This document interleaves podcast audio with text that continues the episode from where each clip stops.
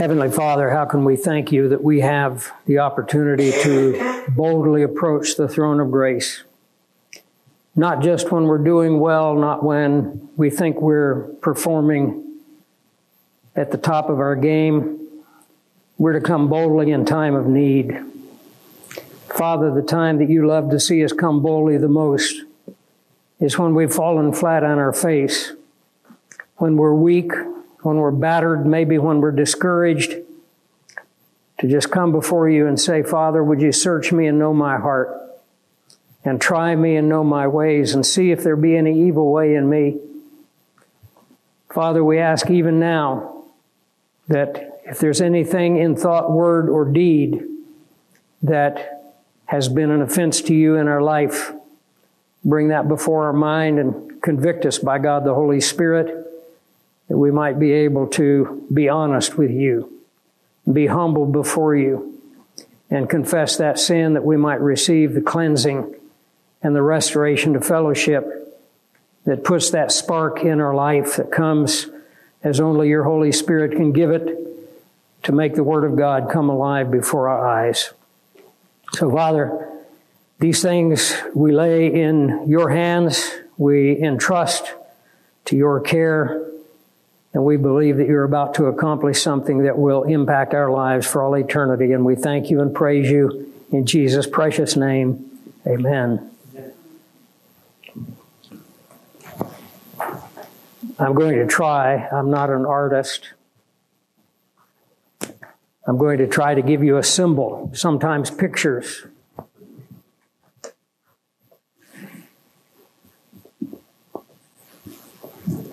Whenever it comes time to wash, I want you to think of the cross.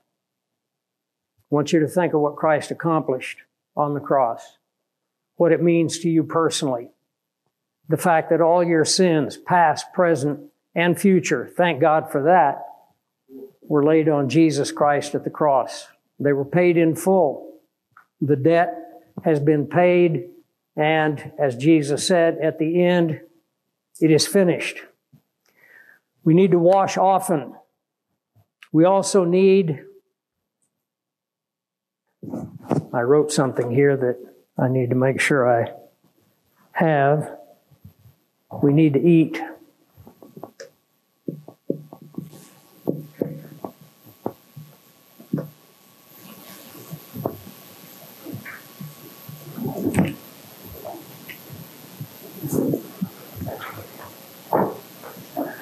I say this on Josh's behalf, but I say it on your behalf as well. You will never get enough to get where God wants you to go if all you get is what you get when you come to church. If you're expecting the pastor to give you in an hour of time or a couple of hours a week everything that you need for the Christian life, I'm going to tell you right now it's not enough. We're going to have to develop an appetite for the Word of God. We have to develop a hunger for the truth. You know, the Lord Jesus said, and I talked about simplicity a minute ago. No one ever taught more simply than the Lord Jesus Christ. There was nothing complex in anything that he ever taught. In fact, in the upper room, he spoke about things of great simplicity, and yet, as in all of Scripture, you could study it the rest of your life and you would never reach the bottom of all the truth that's there. But he spoke with great simplicity in John 7 17 when he said, If any man wills to do his will, he'll what? He'll know. The truth that's contained in that single statement is absolutely amazing. If anyone wills to know, is not what he said. If anyone wills to learn, is not what he said. There are a lot of people who love being challenged academically. There are a lot of people who like to have their intellect stimulated. And they can hear it all, and they can record it all, and they can even remember it all, and they can recite it all, and they don't even know it. If any man wills to do his will, It's not just that he'll learn, not just that he'll remember, not just that he can recite it back to you. Jesus said he'll know. And the word to know, as we know, speaks of intimacy. You understand the idea of knowing from the Hebrew?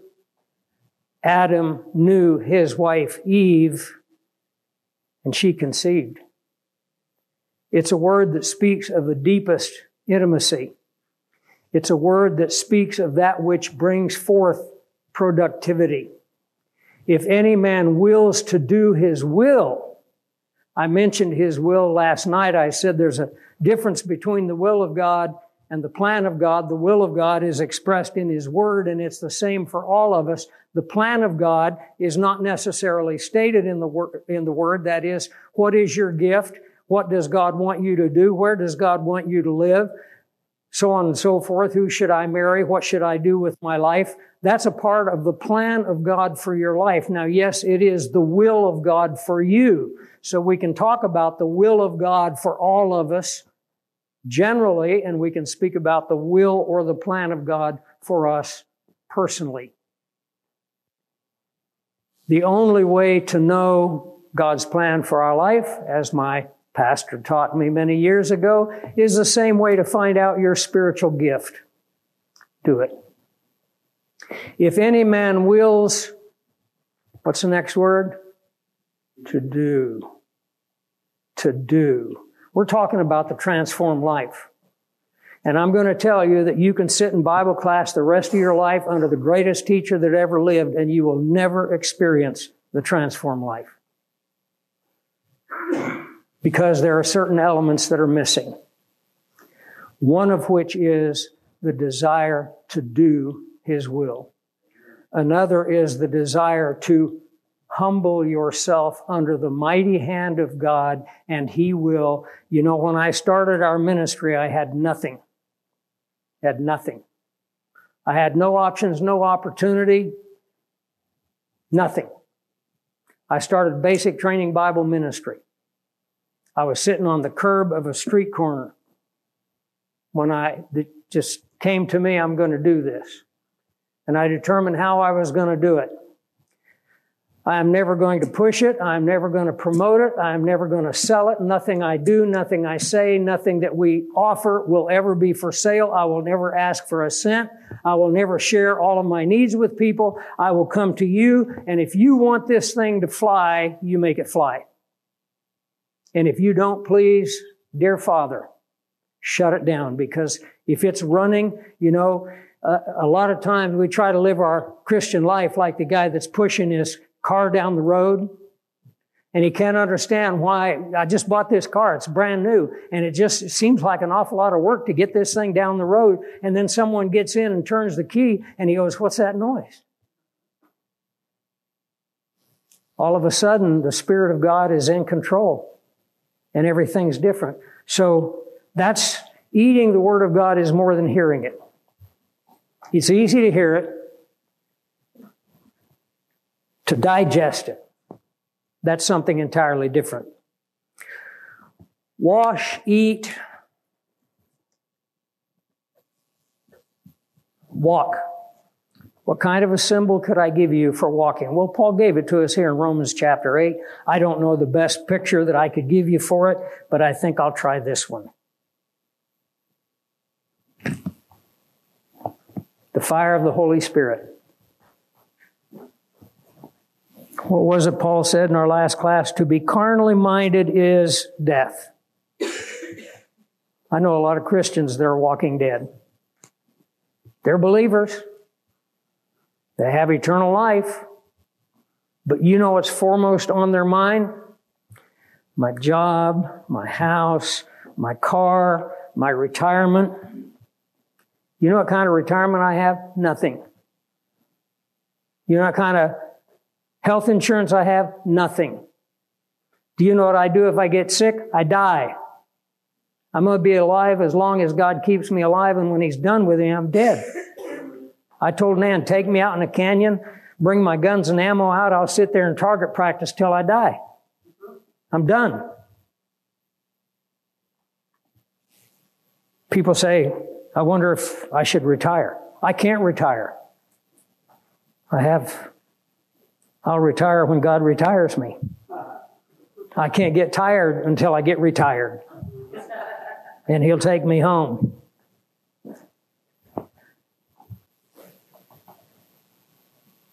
Have you ever stopped and thought the Old Testament was all about the Father? It was about Jehovah. We know that Jesus appears in the Old Testament at certain time. We know that the Spirit of God came upon people like Samson. But it was all about the Father. Out of Egypt I've called my son, he said. And then we come to the Gospels and it's all about Jesus Christ.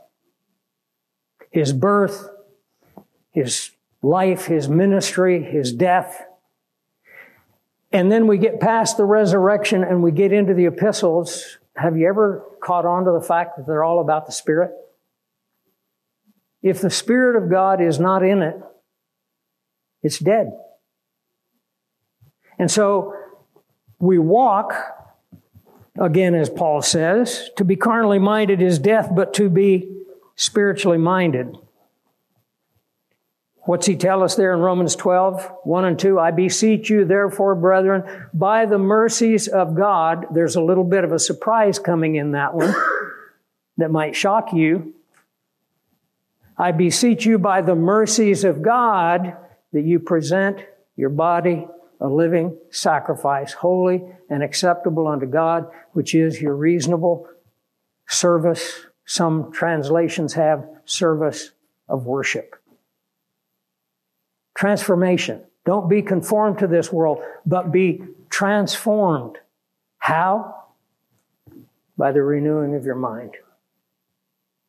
The making new of your mind. If any man is in Christ, he is a new creation. It may not have ever crossed your mind, but the moment you trusted Christ as your Savior, God created a new creature inside of you. Remember what he says in Ephesians chapter 4, I think about verse 24, 25? That we have become a new creature created in righteousness and holiness.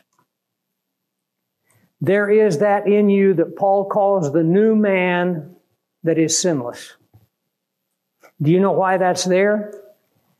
Because God had to create a place for the Holy Spirit to dwell. God had to create in that temple that you are, the temple of the Holy Spirit, a holy of holies.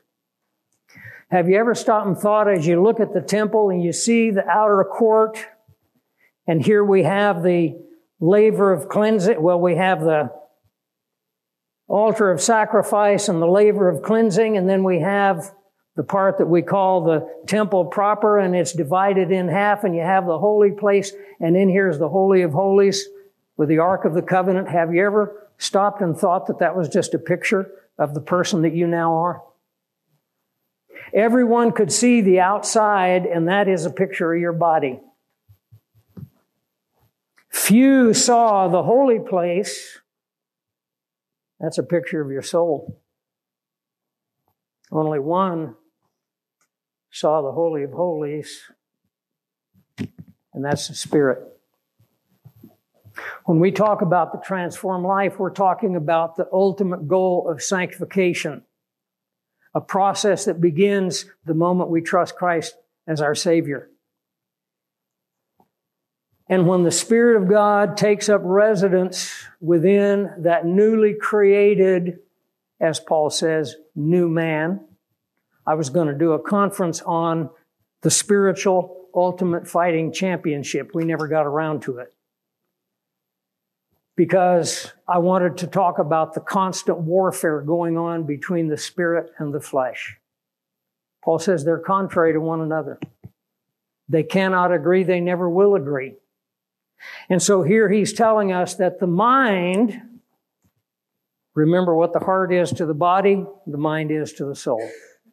When the Bible talks about your heart, it's talking about your mindset. The mind set on the body, mindset on the flesh. is death. Remember what James said? If a brother or sister is hungry, naked, destitute, in need, and you say to them, Be warmed and filled, hey, I'll pray for you. Go your way. Nevertheless, you don't give them the things needful for the body. What is the profit? How did he describe it? Faith without works is dead. That's the mindset on the body. But the mindset on the spirit, everything in our life comes down to our mindset. Every moment of our life, we're making decisions. We sow a thought, we reap an act. We sow an act, we reap a habit. We sow a habit, we reap character. But when we sow character, we reap destiny. This is what Paul is trying to teach us all the way through the book of Romans. Where is our mind really at? What is the real priority of our life? A.W. Tozer, great old teacher, said in every soul, there are two things. There's a cross and there's a throne. He said, whichever one you take, Jesus is going to take the other one. The lady was just asking me about Hebrews chapter 6 and the people that are crucifying the Son of God afresh, and we do that every single time we take his place on that throne. We want to be on the throne of our life. We want to set the priorities. We want to determine the direction. We want to have our way. We want to get what we want. And there must be a reason why Jesus said in Luke chapter 9, verse 23, if any man will come after me, let him seek his own comfort, promote himself, and get what he can get. You remember that verse? No, you don't, because it's not there. If any man will come after me, let him deny himself. You know what that means? That means I give away the title deed to my life. I, I no longer belong to me. I belong to him. And therefore I, in denying myself, claim to myself. What does that make me? Oh, wow. Look here, right there in Romans chapter 8 and verse 12. Therefore, brethren, we are debtors. We're in debt. Again, I throw this out all the time when I have pastors' conferences and I say, Can grace, incur debt? No, no way. Paul says it can. He's already said it twice here in Romans. I am a debtor to the gospel and I am a debtor to live according to the Spirit. I have a debt. I have an obligation. I have a responsibility. I have a claim on my life. Someone bought me. I am no longer a slave to sin. I am now to be a slave to Jesus Christ. And He has a right to my allegiance. If any man comes after me, let him deny himself, take up his cross, and follow after. You know, Josh was asking me about Saul of Tarsus and where he may have been in relation to the time that Jesus was crucified. Is it possible that he was standing at the foot of the cross? I think it's very likely that he was. But I took him back a little bit further. I think we see Saul of Tarsus before we see him in the book of Acts. I believe it was Saul of Tarsus who was the rich young ruler. The rich young ruler came to Jesus and said, What must I do? Works that I may gain eternal life. Jesus said, Well, you know the law. Rattled off a few of the commandments. The young man said, All of these I have kept from my youth. There are so many things in that story that ring true about the Apostle Paul in statements he makes about himself other places. You know what Jesus said to him? Ah, what a fine young specimen you are. I got one thing for you to do sell everything you have and follow me. What did Paul say he learned in Philippians chapter 3? I count all things loss that I may gain Christ. He said, I was a rising star in my generation. I'm a Hebrew of the Hebrews. My lineage is pure. Concerning the law, I was found blameless. In other words, I believe Paul was a member of the Sanhedrin. When they examined him, they could find no fault in him. That rich young ruler said, I've kept all these from my youth. Paul studied under the feet of Gamaliel. He was famous as a young man, rich young ruler. What does ruler mean? To be a ruler, you had to be a member of the Sanhedrin. He was rich, he was young, and he was a ruler. And Paul said in Philippians chapter 3, I had to learn to go down and to go down and to go down and to go down. You know what it cost him? It cost him everything. Cost him his family. I believe his father disowned him when he came to Christ. He lost family, he lost friends, who knows what else price that he paid. He said, I learned out, learned what was really valuable, and I let everything else go. You know, my friends, when we can live with an open hand and say to God and absolutely mean it, anything you want to take from me today, you take. Here's my life. Here's what I have. Here's my wife. Here's my children. Here's my grandchildren. Here's my home. Here's my health. Whatever I have, you want it? It's yours today. You want my life? It's yours today. That's what it means to take up the cross. That's what it means to have a spiritual mindset. Spiritual mindset is not I love theology. I know a lot of people that love theology and they don't have a spiritual bone in their body. A spiritual mindset is going to realize the only person that can bring about this transformation that we're talking about in my life is God the Holy Spirit. And in order for Him to do it, I have to die. Not only do I have to die, I have to die daily. I have to make up my mind today that my life goes on the altar. What do we think he's talking about when he says in Romans chapter 12, present your body a living sacrifice? You know what a living sacrifice is? A dead sacrifice is easy. You kill it and you put it on the altar. By the way, what kind of sacrifice was acceptable? without spot and blemish, right? Without spot and blemish. Present your body, that's this house that we live in, a living sacrifice. Well, if it's living, it keeps on living, which means the sacrifice has to keep on being offered. And we have to keep laying it down and laying it down and laying it down day after day after day.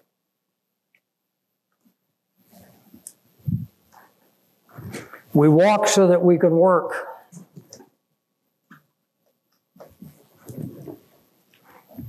I'm going to drill this until you can't forget it. What kind of a symbol could we come up with for work? Well, let's see if we can just draw a. That look familiar?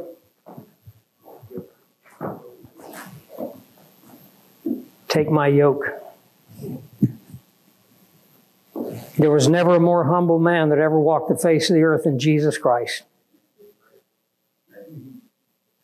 There was never a person who sought to serve every person they came into contact with, like the Lord Jesus Christ.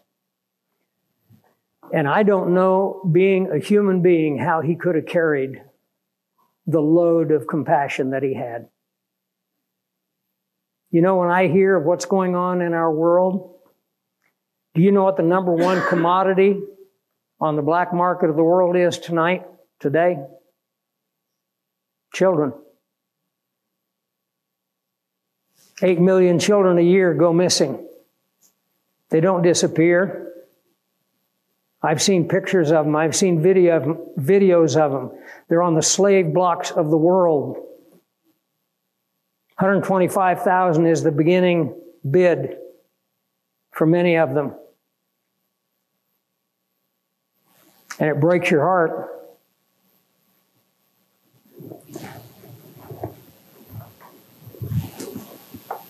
Some of them we've had opportunity to make a difference in their life. Some of them, Fassel and his ministry, has had an opportunity to make a difference in their life.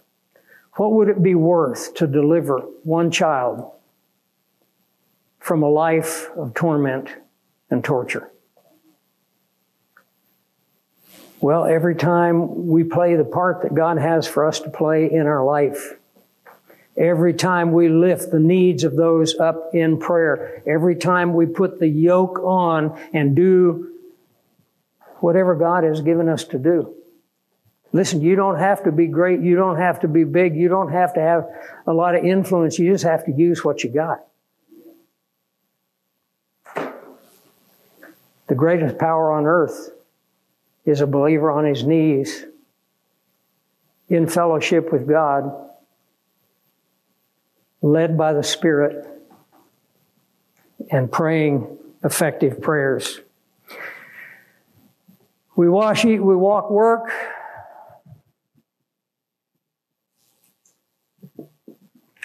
And we rest. Say, how do we rest? Shall I draw a symbol of a pillow? We could call them MyPillow guy. Right? That looks more like a buffalo. I don't know. The rest is here. The rest is in the work. It's an amazing thing. When we exhaust ourselves in the service of the King, there is a peace and a joy. How does Paul put it? Hey, would you like to enter the kingdom with me right now? Anybody want to enter the kingdom? Hold your place in Romans 8 and turn with me to Romans 14. A lot of people have never gotten this one. Here's the kingdom of God for you and I right here, right now. Romans 14, 17. For the kingdom of God is not eating and drinking, but righteousness and peace and joy in the Holy Spirit. We're either living in the kingdom of God right now or we're not. And if we're living in the kingdom of God right now, we're experiencing righteousness, which brings peace, which brings joy.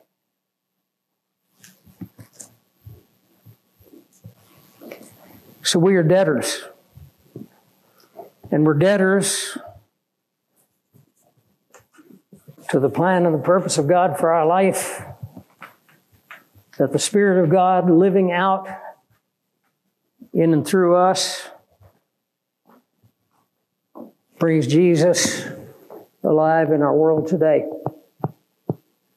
We're His mouth, His hands, His feet, His ears, his heart. That's why we're called the body of Christ. Spiritually, we're seated with him at the right hand of the Father. Practically, he is with us and in us. And that's why, as we move on in Romans chapter 8 to the verse everyone knows, we know that all things work together for good to those who love God, to those who are called according to his purpose. Could I just suggest something to you? Every single promise in the Bible is conditional. I want you to think about that. Every single promise in the Bible has a condition attached. This promise is that we know that all things work together for good. And usually that's where we stop.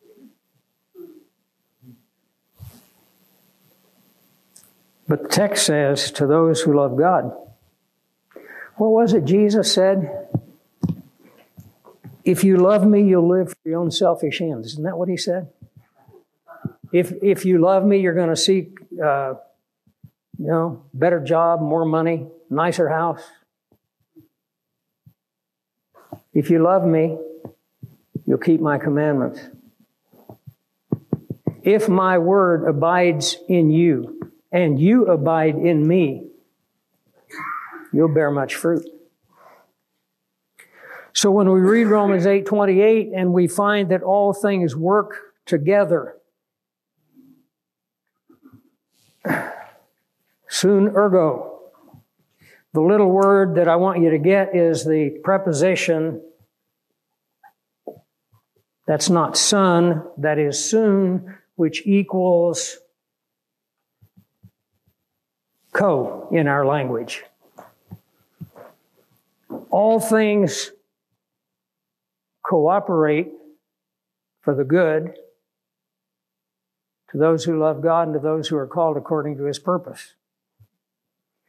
The interesting thing about this, and the reason I bring it up, because we're dealing with the idea of the transformed life and we're trying to work our way through at least the mountaintops of Romans to get to Romans chapter 12 and the transformed life. And this is something we can't leave out. Because it's actually only one of eight co actions in Romans 8. And those eight co actions have to be working together, or things are not cooperating so that everything in your life works out for good. You know, I've seen Christians, I've been, you know, in the ministry for a few years, and I've seen things uh, where bad things happen in Christians' lives, and those bad things have bad results, and those bad results keep on having more bad results, and things just go from bad to worse. And I say, hmm, how come that didn't work out for good?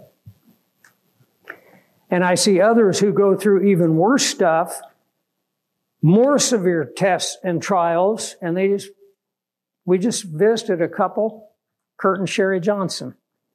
Just visited them. I, I've talked about them all over the world.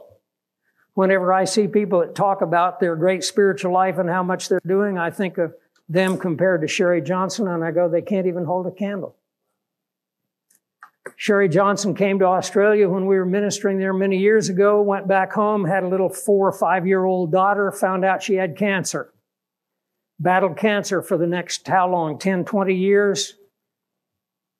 They were driving to California to visit family, got in a car wreck, she broke her neck, paralyzed from the neck down. Interestingly, the cancer abated for a while as she was trying to survive this horrendous wreck that she was in. She's been paralyzed since that wreck, which has been a long time. We went to see her in Denver two weeks after the accident. I said to Nan, as they took us into the room, they said, We'll bring her in to you. I'm trying to think how in the world, what can I say? How can I give some word of encouragement to this dear friend and lady? She was a great Bible teacher, used to teach youth at the youth camps, just, just vibrant and alive. I said to Nan, what can we say? How can we lift this poor lady up? They open the door and bring her in and she says, hi guys, it's so great to see you. And it was like the sun just came into the room. And in all the years since she got paralyzed, you know how many times I've heard her complain? I've never heard a word of complaint, of self pity come out of her mouth.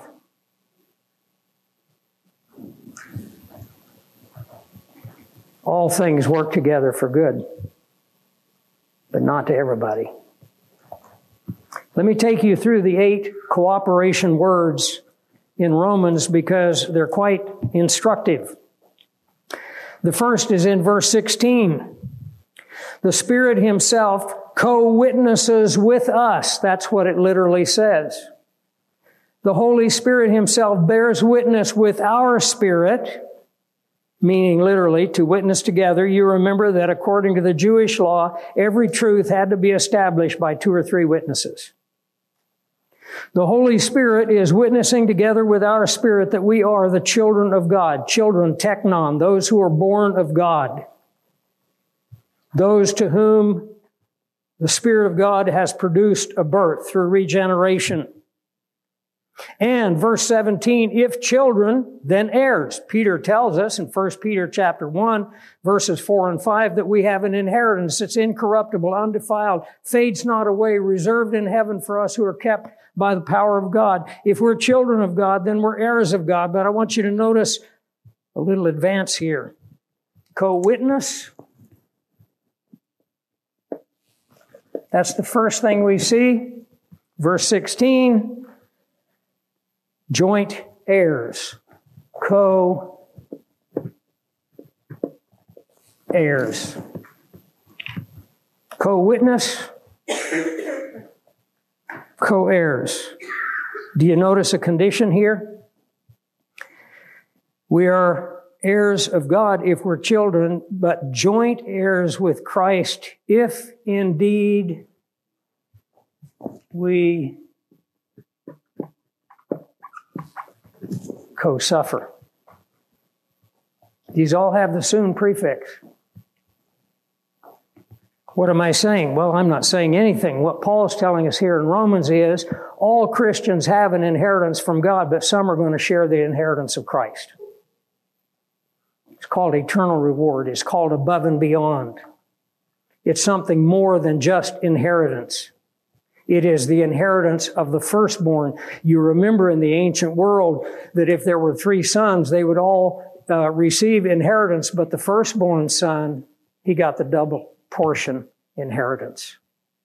If we suffer with him, you say, what does that mean? Do I have to go to Africa? Do I have to go to China? Do I have to become a martyr? No. What does it take to suffer with him? Anybody in here that doesn't suffer? All it means is that you need to bring Him into your suffering. Whatever your personal sufferings may be, your trials, your tests, your difficulties, your sorrows, whatever they are, do you bring Jesus into them? Do you suffer them together with Him? Or do you leave Him out and complain and say, Why would God let this happen to me? We're not suffering with Him. What are we doing? We're losing inheritance. If we suffer together with him, Paul tells us in Timothy, 2 Timothy chapter 2 and verse 12, if we suffer with him, we shall what? We shall reign with him. And if we suffer with him, we shall be co glorified. Are you beginning to get an idea of what Romans 8:28 is all about? We use it so tritely. Take it back to its origin in Genesis 50 and verse 20, and you see Joseph, and Joseph is hated by his brothers. He's nearly killed by his brothers. He's thrown in the pit. They pull him out of the pit, sell him to the Ishmaelites. The Ishmaelites take him to Egypt. No matter where he goes, he's sold on a slave block. You have to understand what that meant in the ancient world. Here, this young 17, 18 year old young guy was stood on a slave block, stark raving naked like a piece of meat. And they sold him as a slave. And he was bought by Potiphar. Potiphar took him into his house, the lowliest slave. What did he do? He worked his way up, worked his way up, worked his way up. Why? Because when you let God promote you, the sky's the limit. And Joseph humbled himself through the hatred of his brothers, through the slavery that he was sold into. And then Potiphar's wife tries to seduce him and he resists. And what does he get for it? Make sure no good deed that you do in the power of the Spirit will ever go unpunished. This world is going to get back at you for it. So Potiphar's wife lies about him. He ends up in prison. Where does he go in prison? He ends up over all the prisoners. The guy was a cork. You could shove him underwater, but you couldn't keep him down. He just kept popping up. Why? Because he understood a fundamental principle that Paul is developing here, but it was first stated in Genesis 50, uh, 50 and verse 20 when his brothers came to him trembling and afraid that he was going to seek vengeance. And he said, You meant it for evil. God meant it to me for good. But you know what? It wouldn't have ended up the way it ended up if he had not followed this whole process right here.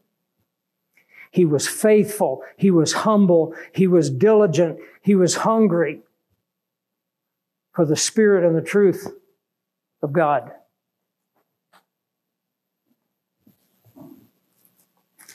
Co-glorified is the fourth. The fifth is in verse 26. I love this one. Likewise, the Spirit also helps in our weakness, for we do not know what we should pray for as we ought, but the Spirit himself makes intercession for us with groanings which cannot be uttered.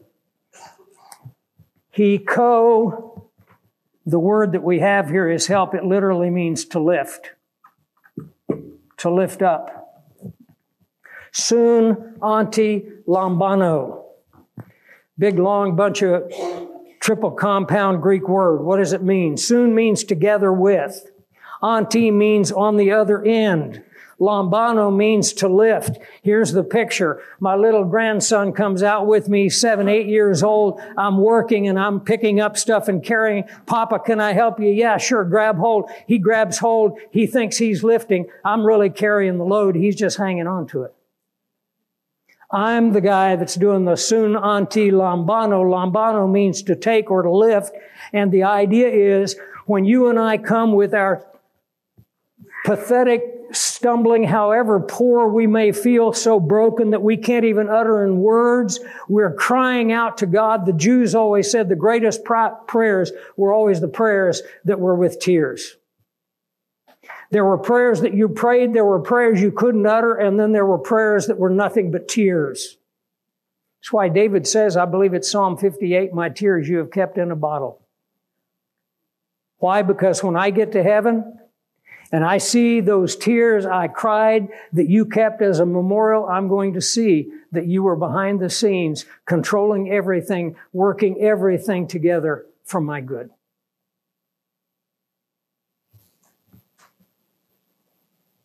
The Holy Spirit every time you and I come stumbling in to the throne room of God's grace and we pour our heart out, God the Holy Spirit, mighty, mighty being that He is, grabs hold of your life and my life and He lifts it up. That burden, that care, that concern, He lifts it up and does a military press before the Heavenly Father and says, Father, here is their request and this is what needs to be done.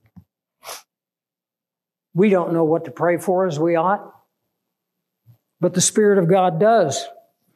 And He helps with our weakness so that He makes intercession for us with groanings that cannot be uttered. And notice in verse 27, He that searches the hearts, searches our hearts. He knows what the mind of the Spirit is because He, the Holy Spirit, makes intercession for the saints according to the will of God. How thankful we are I don't know if you guys like country music. We're here in God's country. I hope some of you like a little good country music. But Garth Brooks sings a song that I think every one of us can at least say amen to, and that is thank God for unanswered prayers. He talks in the song about how he goes to the county fair with his wife and he happens to run into the girl that he loved in high school, prayed, God, if you'll just give her to me, I'll do anything you want. That's all I ask for in my life. Please give this girl to me. And there, here he is standing with his dear wife. And he said, I looked at her and I said, thank God for unanswered prayers. How many prayers we have prayed and God said no because the Holy Spirit, who is carrying the burden of our entire life, is saying, Father, this is not right. This is not good. This request needs to be rejected. Or sometimes this, it's this request needs to be delayed. Sometimes the answer is yes, sometimes it's no, sometimes it's wait a while. But I want to throw something at you that maybe you never thought of.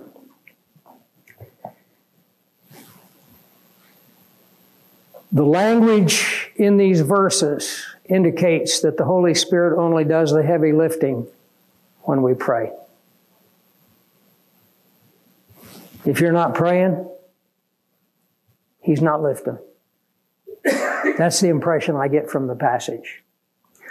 While we're praying, He is working together with us and He takes our burden, care, concern, request, whatever it may be, lifts it up before the Father and gives Him the perfect request. He translates what we're saying, changes it into the perfect plan of God and makes the request. And here I am saying, Lord, please let me go this way. And the Holy Spirit saying, no, He needs to go that way. Can I tell you a quick story? I got seven minutes. I went to Brazil in 1967 as a 16 year old kid. I was living in a primitive Indian village on the Padu River, which emptied into the Amazon, in the middle of the Amazon jungle. During the time that I was there, I came under, I was only a young believer, I had only been a believer a year or less. I came under demonic oppression like I have never known. Fassel can tell you a few stories about some of the things that happened in some of these other countries. And this demonic oppression that I was under convinced me that somehow, some way I had done something that offended God so much that I had lost my salvation. I tried to pray and I felt as if my prayers were just bouncing off the roof of that thatched hut that we were living in. I tried to open my Bible and read, and it was as if there was a veil between my eyes and the Bible. I couldn't see the words. I felt isolated and alone and more afraid than I've ever been in my life. So I decided I can't live like this. I'm going to take my life. I thought if I've lost my salvation, I can't bear to live another day. Of course, you're not thinking logically, of course, when you're doing this stuff. If I kill myself, I only get to hell quicker, right? I thought I can't, I can't bear this agony that I'm in. I took a long machete, razor sharp machete. I went out in the jungle and I was going to put it right under my sternum and I was going to fall forward. And as I was standing there thinking it was my last few moments on earth, I said, Father, if you have anything to say to me, say it now. And he spoke. He spoke a verse that I had heard from the pastor in our church, from a guy that was suffering and in agony. And he said, Though he slay me, yet will I serve him. Job 13, 15. Though he slay me, yet will I serve him. And the first thought that came into my mind was, even if I've lost my salvation, at least I know the gospel. I can possibly share the gospel with others. I'll dedicate my life to sharing the gospel with other people so that they can have eternal life. And the moment I made that commitment, it was as if the darkness flew away and the light began shining in. The oppression was gone. But I had made a commitment. And that commitment was I will spend my life doing everything I can to share the truth of God's Word with other people. What you don't know in the background is that before I went to Brazil, my original plan was to go to Africa.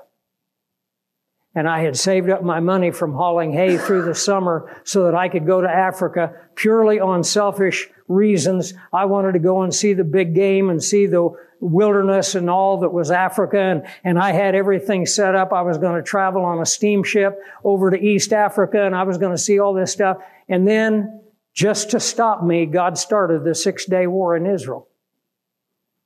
And the steamship lines were shut down around East Africa and I couldn't go. And it was as a result of that that my father heard about an old classmate of his that was in Brazil as a missionary and I ended up in Brazil. I said, God, I want to go this way. The Holy Spirit said, Father, take him this way. Went back home, finished my last year of high school, went to Bible college, went through Bible college training, went through three years of Greek and Hebrew after that, took my first church, pastoring my first church, 20 years after taking, almost 20 years after taking my first church, 15 years, I got a chance to go to Africa. Place I wanted to go in the beginning. So I went to Africa and I'm in Ghana And the very first time I had an opportunity to teach the Word of God to a group of believers, and they're standing in a little three-sided shack that was about half the size of this stage, and there's about 30 believers packed in there, and standing at the back of the room as I got up to teach my first Bible class in Africa is a young African fellow standing there with his Bible turned like this. You know what he had written on the end of his pages? Job 13, 15.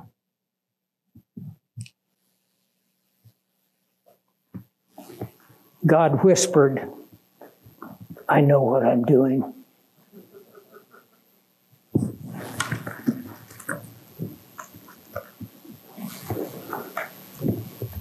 The Holy Spirit does the heavy lifting.